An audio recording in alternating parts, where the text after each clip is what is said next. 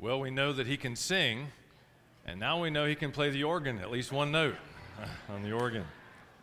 So thank you, Ron, for being such a blessing to us during these days in camp meeting. I invite you tonight to turn in your Bibles to Galatians chapter 2. Galatians chapter 2, we'll pick up the reading tonight in verse 11 of Galatians chapter 2. But while you're turning in your Bibles to Galatians, I want to highlight a new ministry. I have the privilege of working at the Christian Medical and Dental Associations. I'm on staff there, and we're a group of about 20,000 Christian healthcare professionals across the United States, and we have an additional ministry around the world. And we've just put together a brand new ministry called Bridging the Gap, and it is a free curriculum for churches bringing together faith and science on some critical issues. Some session topics on addictions, beginning of life issues, end of life issues, gender identity, right of conscience, and sexuality. It's an 8-week course for churches, bringing together medically sound principles and biblically sound principles and practices. And this is absolutely free. And if you'll just type in on a computer, cmd8.org/bridging the gap, you can go to our website and download this and use this in your churches absolutely free. And if you have any questions about that in the remaining part of camp, I'd love to talk to you about this free curriculum that you can use in your churches. Also today, I was on a staff meeting with Ron Brown, and he's one of your missionaries here at Camp Syker. And Ron now works with me in the Center for Wellbeing at the CMDA. And Ron's doing a great job. And he asked me to express his appreciation for the camp, for your faithful support. He's focusing right now on coaching medical missionaries around the world, around the globe. A lot of medical personnel in our country are struggling with being burned out. A massive number of medical personnel are leaving medicine, and we're spending a lot of time trying to encourage them spiritually and help them through some very difficult times. So Ron and Becky said to say thank you and to tell you how much they love Camp Syker. They'd planned on being here this week, but they're moving into a new house, and they had to move in this week. So pray for them, continue to support them, and we appreciate your help on that. Galatians chapter 2, I'm going to pick up the reading at verse 11.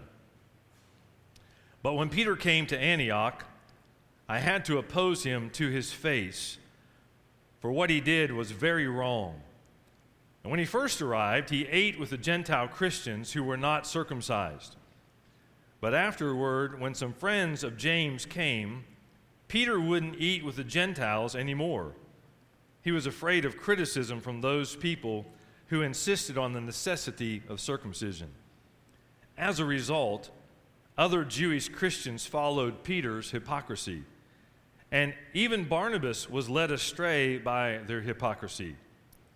When I saw that they were not following the truth of the gospel message, I said to Peter, in front of all the others, since you are a Jew by birth and have discarded the Jewish laws and are living like a Gentile, why are you now trying to make these Gentiles follow the Jewish traditions?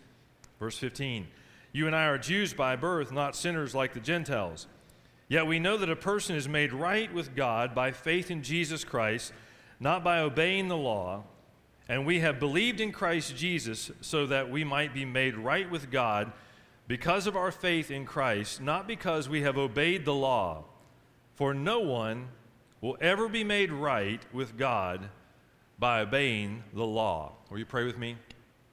Lord, I ask that in these next few moments that you would reveal your word to our hearts. Lord, I pray as we take a look through this passage of Scripture, as Dr. John was saying this morning in Bible study, may the word of God penetrate our hearts. May the word be able tonight to capture our attention. And may your word find a resting place within our hearts and minds tonight on this critical subject that you've led me to speak on this evening. And I pray that in these next few moments, the Holy Spirit would have freedom to work in this tabernacle and to those who are watching online through Facebook this evening. Lord, would you speak to us? For your servants are listening. And I pray that when we hear your voice tonight, we will respond in obedience to your truth. And we ask this in Jesus' name, amen. Do you remember being a child and playing dress up. Do you remember those fun days as a kid where you were pretending to be someone that you weren't? Some of my fond memories, my kids are all grown now, but some of my fond memories of my own kids are when they were younger and they loved to play dress up. And sometimes it was my daughter playing a princess, and sometimes it was my sons playing with their weapons, and they were soldiers and using their swords in battle. And when kids play dress up, it's awfully cute, isn't it? But the problem is, when we grow up, it's no longer cute when we're pretending to be someone that we're not. It's an acute problem. It's not cute, but it happens all the time. Charles Spurgeon said this: of all the things in the world that stink in the nostrils of men, hypocrisy is the worst. You see, this stench of hypocrisy is an offensive odor. It's not a sweet-smelling aroma that is attractive to others. And we find this as a common problem in many Christian circles today, and even among many holiness circles, where people are pretending to be someone that they're not. Spurgeon also said that periodical godliness is perpetual hypocrisy. Periodical godliness is perpetual hypocrisy, and it's a cute problem. It's not cute at all. When our walk does not match our talk, we become hypocrites or hypocritical. Hypocrisy is by definition, is pretending or playing a part, believing one thing and behaving another way. Believing one way. We have certain set of beliefs that we have. And if I were to ask you tonight, what are your beliefs? If I was to take inventory of some beliefs about salvation, many of you would raise your hand in agreement. If I were to talk about some of the theology tonight, some of our beliefs about holiness and sanctification and living a godly life, many would raise their hands and say, I believe. And we would verbalize those beliefs, and yet there is a problem. There are many who have an acute problem of pretending to be something that they're not, and their behavior does not match their beliefs. This word hypocrisy or hypocritical is a very interesting word that's used throughout the New Testament, throughout the Bible, the idea of hypocrisy. The word hypocrite literally means to wear a mask. And we're not talking about COVID. We're not talking about that kind of a mask. We're talking about a mask that was an image of something worn in the old times in the theater by an actor playing a particular part, and they would get behind the mask, and they would become the part that they were playing, and they would pretend, and they would act during the midst of their performance. And many people would clap and applaud the amazing performance of the person wearing the mask and performing to be something that they were not.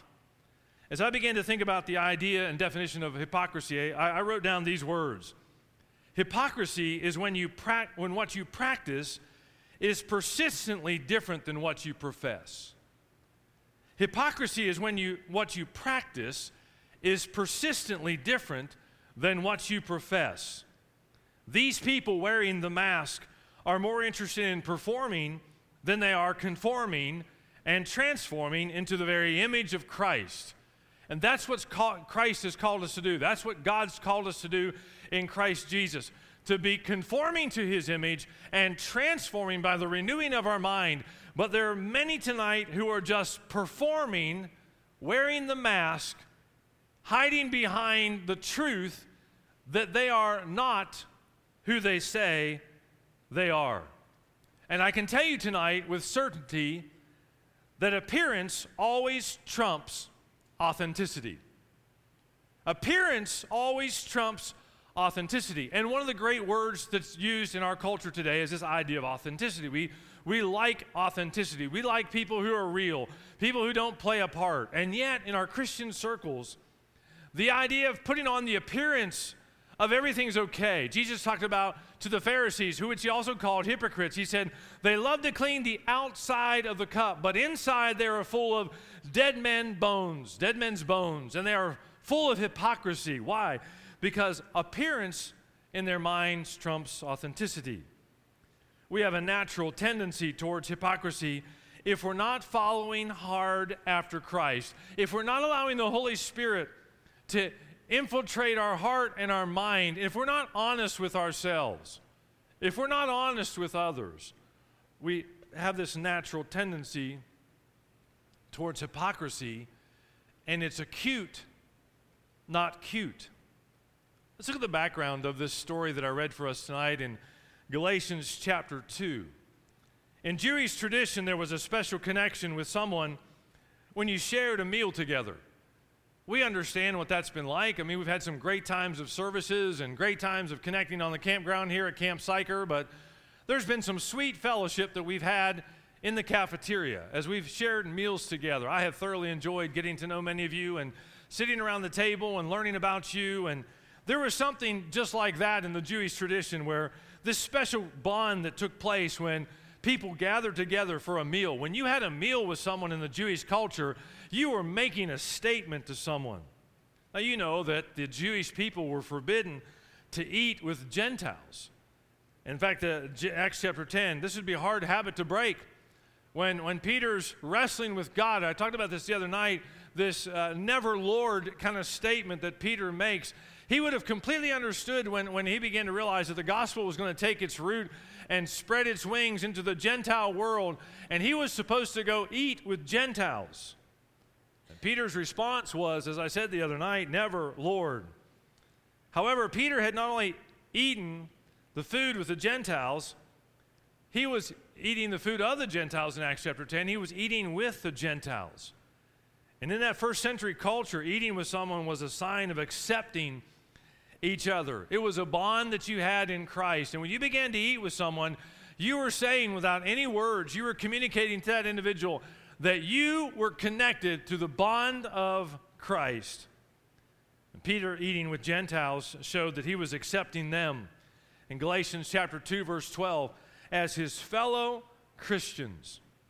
This phrase, he would eat with the Gentiles, is in the imperfect tense of the verb, and it shows that they had been doing this on a regular basis. This isn't something new that Peter is doing. He has been eating with the Gentiles on a regular basis because God had given the green light to not only eat the food of the Gentiles that had traditionally been called unclean, but now God was opening up a path for the gospel to spread to the Gentile people, and they were eating on a regular basis.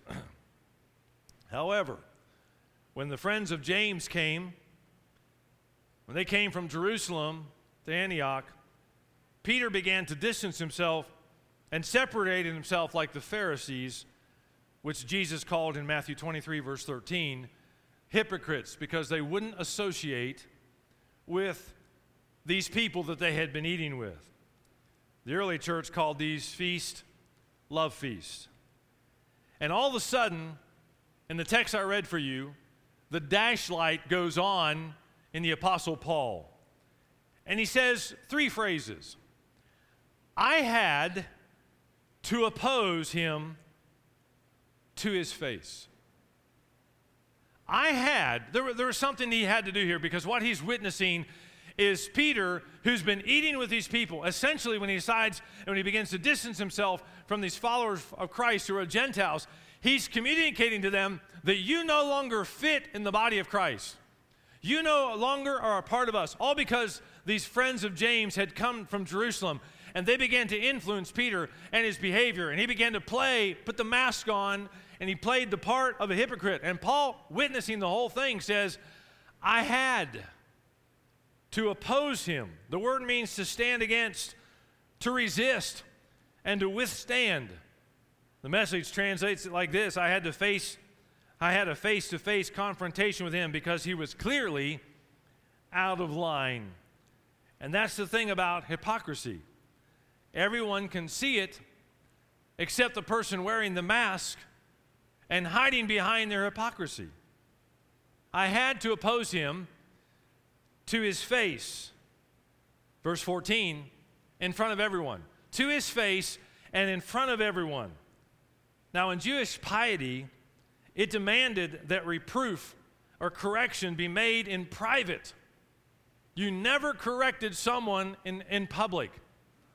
And yet, Paul says, I had to oppose him to his face. And you get the sense in this passage of Scripture in Galatians that Paul is passionate about opposing hypocrisy. And the question I want to ask tonight is why? Why was this such a big deal to the Apostle Paul? Why does Paul go against Jewish tradition, and why does Paul so intentionally oppose Peter to his face when tradition says he shouldn't, and he should do it privately if he does? Well, many Christians are making the mistake of opposing people improperly, and we'll talk about that at the end of the message. But let's take a look at tonight some reasons, 5 reasons why Paul strongly opposed hypocrisy. If you have a piece of paper, I'd love for you to write these down because I think this is an acute problem in the day we're living in. Number one, Paul strongly opposed hypocrisy because it causes you to do the wrong thing even when you know what's right. Paul strongly opposed this idea of hypocrisy because hypocrisy causes you to do things that are wrong even when you know what the right thing to do is. What Peter did wasn't just wrong. Paul says it was very wrong, and that's why I had to oppose him to his face. If you remember in Acts chapter 10 and chapter 11, as I mentioned just a moment ago, the Lord had appeared to Peter in a dream and revealed this sheet that it came down with unclean animals on the sheet. And as I said a moment ago, that Peter had responded to that, "Never, Lord, I'm never going to do that. You know this is unclean, and I cannot do this." But the Lord had clearly spoken to Peter. Peter knew that in this situation, God had given him permission to change his beliefs because God was taking the gospel to the Gentile world, and he was free not only to go with these 3 men who had come to his house, he was free to go eat with them, and he was free to do these things. Verse 34 says, Peter said, "I can clearly see." He understood what the Lord was giving him permission to do. He knew the right thing to do. And what God had spoke to his heart. Remember what James chapter 4, verse 17 says? Remember, it's a sin to know what you ought to do and not do it. There's no sense in this story that Peter doesn't know the right thing to do. Peter's not arguing with the Lord any longer. He knows he's been given permission to eat the food and have the meal together as brothers and sisters in Christ, the Jews and the Gentiles. But the hypocrisy causes you to do wrong things even though you know what's right. Luke chapter 12, verse 47 and 48 says this, "And the servant who knew his master's will and did not prepare himself or do according to his will shall be beaten with many stripes." John 13, verse 17, "If you know these things, blessed are you if you do them." You see, Peter knew better. He didn't change his beliefs. He just changed his behavior based on who was around. Romans chapter 2, verse 21, "You who say, do you do?" And that's a question for the Apostle Peter tonight. Why did Paul oppose hypocrisy? Because it causes you to do the wrong thing, even though you know in your heart and in your mind what's right. Number 2, Paul greatly opposed hypocrisy because your behavior will waver depending on who you're spending your time with. Your behavior will waver depending on who you're spending your time with. Notice verse 12. Remember that Peter had, in the past, been eating with these Gentile new believers. Until when? Until some of the friends of James came from Jerusalem, and when they showed up, they were opinionated about what Peter was doing, and because they had come from the city of David and they'd come from Jerusalem, Peter was intimidated, and he began to waver in his beliefs, and he began to waver in his behavior based on who he was spending his time with. This has now become a new habit for Peter. Do you remember in Matthew chapter 26, verses 69 to 74? Remember, Peter had promised Jesus Lord, even if all these other disciples, they fail you and they forsake you, I will never, ever fail you. All these promises that Peter made to Jesus. When he was with Jesus, he could make those promises. But what happened when he got around a little girl, when he got outside of the presence of Jesus, when he got around the campfire with some unbelievers, and they said, hey, wait a minute, you're one of his. Your speech gives you away. You know what he did? He began to waver in his behavior, and he began to curse, and he said, I don't even know who this man is. Why did Paul so greatly oppose hypocrisy? Because your behavior will waver depending on who you're spending time with. How many of you realize something tonight? It's not that hard to live a holy and godly life at camp meeting. Amen? I mean, how many of you are doing pretty good this week living a holy life? I mean, somebody may be struggling this week, but I want to tell you something. It's a lot easier to do it here. The test comes when we go back home, when we get around unchurched friends and unsaved people. We get around people who claim to be Christians but aren't really living the life, and we go back to our other friend group. Listen, why do we have to oppose hypocrisy? Because your behavior will waver depending on who you're spending time with. Number three, Paul greatly opposed this idea of hypocrisy because it allows the opinion of others to take dominion over obeying God's word in your life. It allows the opinion of others, what James and his friends think, as opposed to what God said in his word. Do you realize there are a lot of people trying to keep rules today that God never talked about in his word? There are all kinds of standards that people put up. We talked about this the other day about the kind of clothing we should be wearing as Christ followers and as holy people. There are all kinds of rules and regulations, and when James' friend shows up, they don't like this idea that Peter is eating with Gentiles, so they begin to put the pressure on him. And James is already afraid of the criticism of the group, the leaders in Jerusalem. And so he allows the opinion of others to take dominion in his life, even though he knows what God's word has said. Don't forget that Peter had already been eating with the Gentiles until James and his guest has arrived. But he's completely afraid of the criticism of his religious leaders, so he changes his behavior. Proverbs 29, verse 25 says this, fearing people is a dangerous trap, and it leads us to live and lead a life of hypocrisy where the opinions of others take dominion over obeying God's word and what he's called us to do. The fourth reason I believe that Paul so greatly opposed hypocrisy in the church, this acute problem in our Christian circles today, is that the result is that others default to following your bad example. The result is that others default to following your bad example. Notice that phrase here in verse 13. As a result of what these people had seen, as a result of Peter's bad behavior. Peter knew what he was supposed to do. He knew what was right. He knew that he was wearing a mask and pretending to be something that he wasn't. But as a result of his performance, as a result of his play acting in front of all these people, because of the pressure that he got from the religious friends of James in Jerusalem, other people are defaulting to his behavior. That's why spiritual leadership is so important. You can testify to anything you want to tonight. You can say, I believe. But what people are paying attention to is your behavior. And you're either leading people in the right direction about what is right or in the wrong direction about what is wrong. And if you're playing the role of a hypocrite tonight in terms of who you are, what you believe versus how you behave, I want to tell you something dangerous. Other people are following your behavior. Parents, sometimes we like to focus on kids.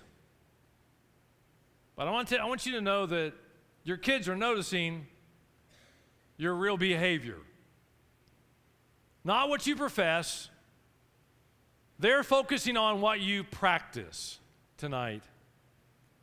And as a result, of a lot of hypocrisy in the home over the years, there are a lot of second and third generation Christians who are no longer walking with the Lord. And as a result, many of the other Jewish believers began to play the part as well. And they began to play the role of a hypocrite.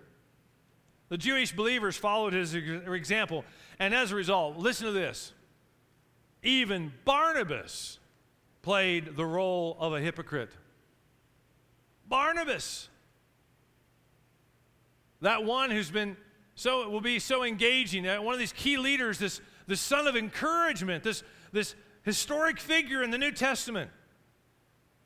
Because Peter's example, because Peter's wearing a mask and hiding behind the mask and not doing what he knows is right and playing another part because he's afraid of the criticism of others, the cast behind the mask is growing. The cast behind the mask is growing. And there are many people tonight, because there are so many people that are playing this part of a hypocrite, that the number of people that are playing that are growing. Someone once said the sins of teachers are the teachers of sins. Number 5, Paul greatly opposed hypocrisy because it will deceive those who believe they are walking in the truth. It will deceive those who believe they are walking in the truth. Verse 14. As you read through this passage of Scripture, you get no sense that Peter has the sense that what he's doing is actually sinning. And that's why the dashboard light goes off for the Apostle Paul. And he said, I had to oppose him face to face. I had to oppose him in front of everybody else because Peter didn't get it. He was playing behind this mask, had this acute problem that was so serious that he began to play this role comfortably, and he was playing the part so much that it just became a part of who he was. And he was completely deceived. And Satan loves that. Satan, the Scripture says in Revelation 12, is the deceiver of the brethren. He loves to deceive, and there are many people who are wearing the mask of hypocrisy tonight that are completely deceived by the enemy. Everything's okay. I mean, I say the right words, I pretend, I perform. When I go to church, I'm able to look the part, I'm able to act the part. And in fact, when I'm performing, a lot of people are clapping and applauding my performance. And there's a lot of people tonight who are playing this hypocritical role, hiding behind the mask, who are pretty pleased with the applause that they're getting from the hearts of men and women. Peter wasn't following the gospel truth.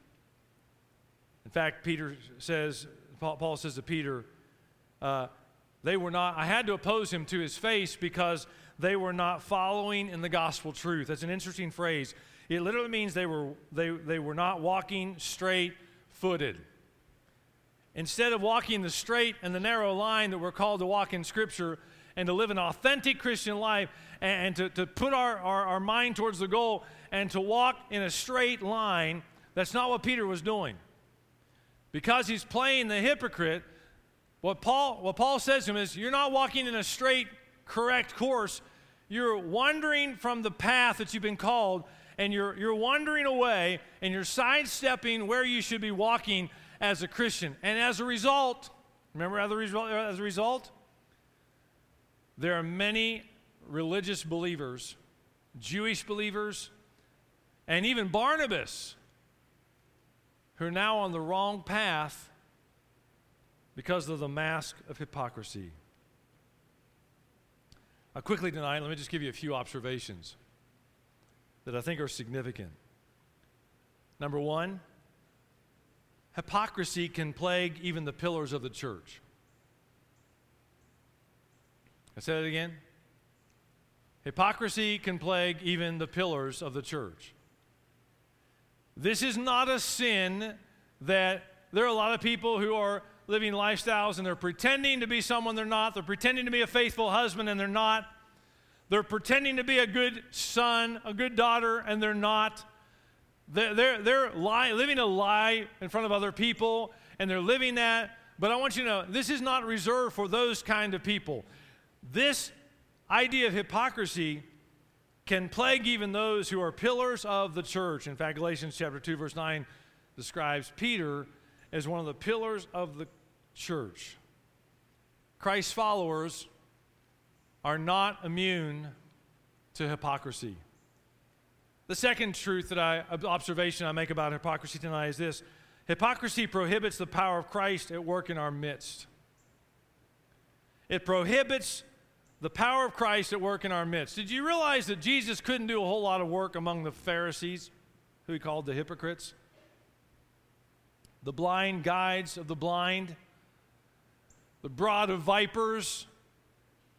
Do you realize that there are moments when Jesus is ministering to the masses and to the crowds and to his followers, to his disciples, and there's a great move of the Spirit of God. There's God's anointing on Jesus, and he's working through the crowd. But you realize we don't read a whole lot about God's Spirit working through the Pharisees and the hypocrites of Jesus' day. Why is that? Because they're deceived. They think they're right. They don't realize that they're putting heavy burdens on other people that they don't selves carry out or do. They are putting heavy, heavy burdens on other people. And let me tell you something tonight. When the church is filled with hypocrisy, there's a limit to what God will do. Not what he can do, but what God will do in the life of the church. That's why Paul strongly opposed hypocrisy, and we've got to deal with this acute problem tonight that is so prevalent in our Christian circles, in our holiness circles. 2 Timothy chapter 3, verse 5 that Dr. John's been teaching on. It says in the New Living Translation, they act religious. That's what the Pharisees did. And Jesus didn't work among them. The third observation tonight is this. Hypocrisy, when confronted, proves the purity in our hearts. Hypocrisy, when confronted, proves the purity that's in our hearts. Now remember, I just said to you just a few moments ago that Peter was a pillar in the church.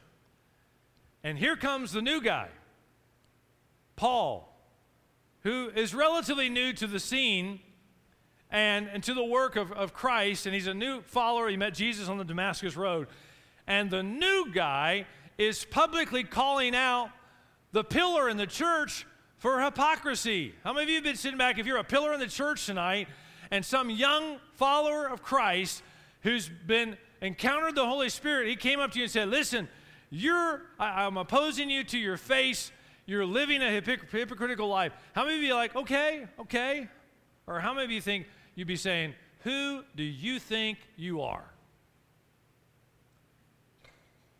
We learn a lot in this passage of Scripture about how to oppose hypocrisy. From Paul, we learn how to oppose.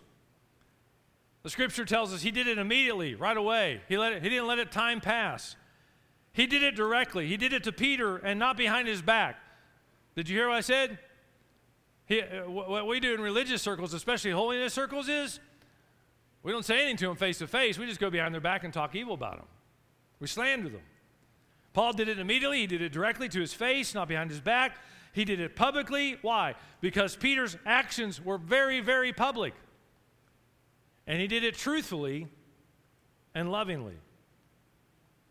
In 2 Peter chapter 3, verse 15 and 16, Peter refers to Paul later on as my beloved brother. We learn from Paul how to oppose hypocrisy. And we learn from Peter tonight how to stay composed when we're being confronted about our hypocrisy. Remember, Peter's the top disciple. He's the pillar of the church. He's the one who has all the respect and all the admiration of being the rock that the church is going to be built on. But Peter is composed, and we see what his true heart is all about. Listen to this verse and remember the story we are studying. 1 Peter chapter 2, verse 1, at a later period in Peter's life. So get rid of all evil behavior. Be done with deceit. Be done with hypocrisy and jealousy and all kinds of unkind speech. Like newborn babes, you must crave the pure spiritual milk so you can grow into a full experience of salvation. Cry out for this nourishment now that you have had a taste of the Lord's goodness. What's Peter saying? I think he's looking back to this experience with Paul, and he's saying, listen, get rid of all hypocrisy. Lay it aside. The allusion in this story is to putting off clothes. The other day we talked about what we're to put on as godly people. But in this particular passage of Scripture, what Peter's saying at the climax of his life and of his ministry in 1 Peter chapter 2, verse 1 is, listen, take all those clothing of hypocrisy and deceit and jealousy and all kinds of evil speech and take them off and throw them away. Have you ever had your clothes, had them on, and you're out working, doing something that was messy, and when you came in, they were so disgustingly dirty that you just took them off and threw them away? You didn't even burden trying to wash them because they were so disgusting. And that's what Paul is challenging Peter. And Peter, and later in his life, he admonishes us as one former hypocrite pretending to be someone he wasn't because of the fear of other people. Just throw it away. Get rid of it. Let God clothe you with something significant.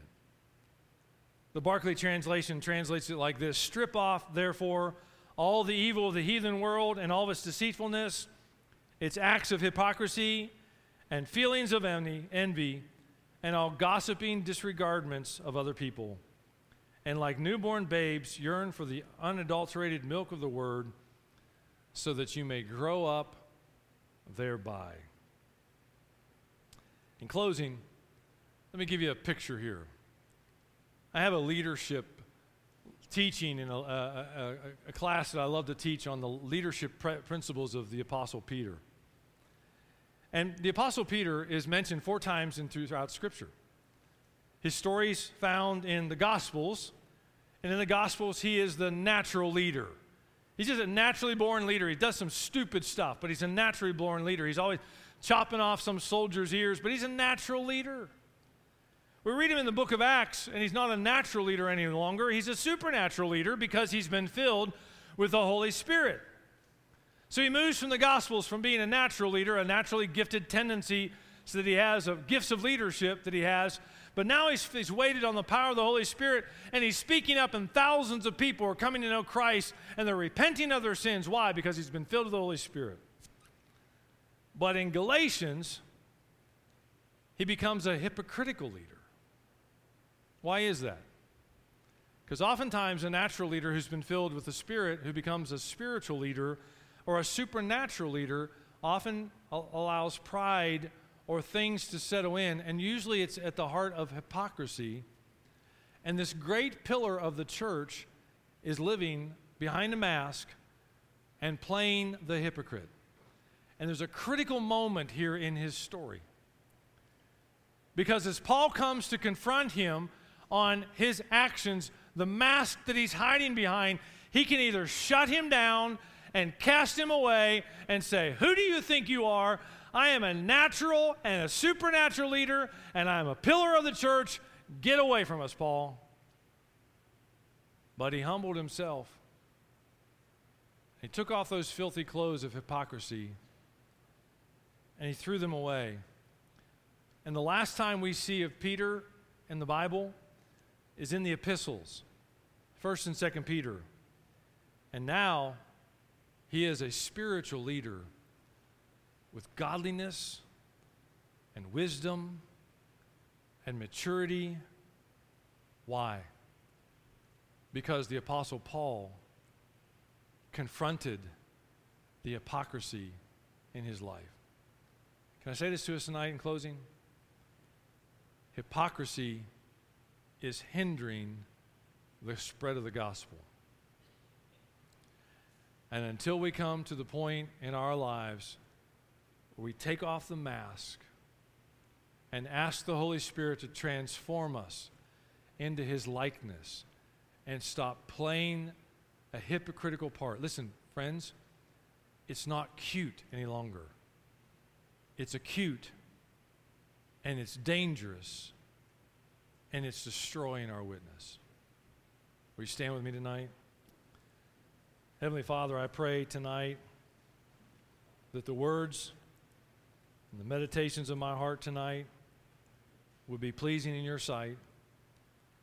And Lord, I pray that there be a spirit of conviction that falls on this church, not because of anything that I said this evening, but because your Spirit and your Word is penetrating our hearts. So as we sing tonight, church, will you come and take off the mask and leave it here at the altar tonight and let God transform you?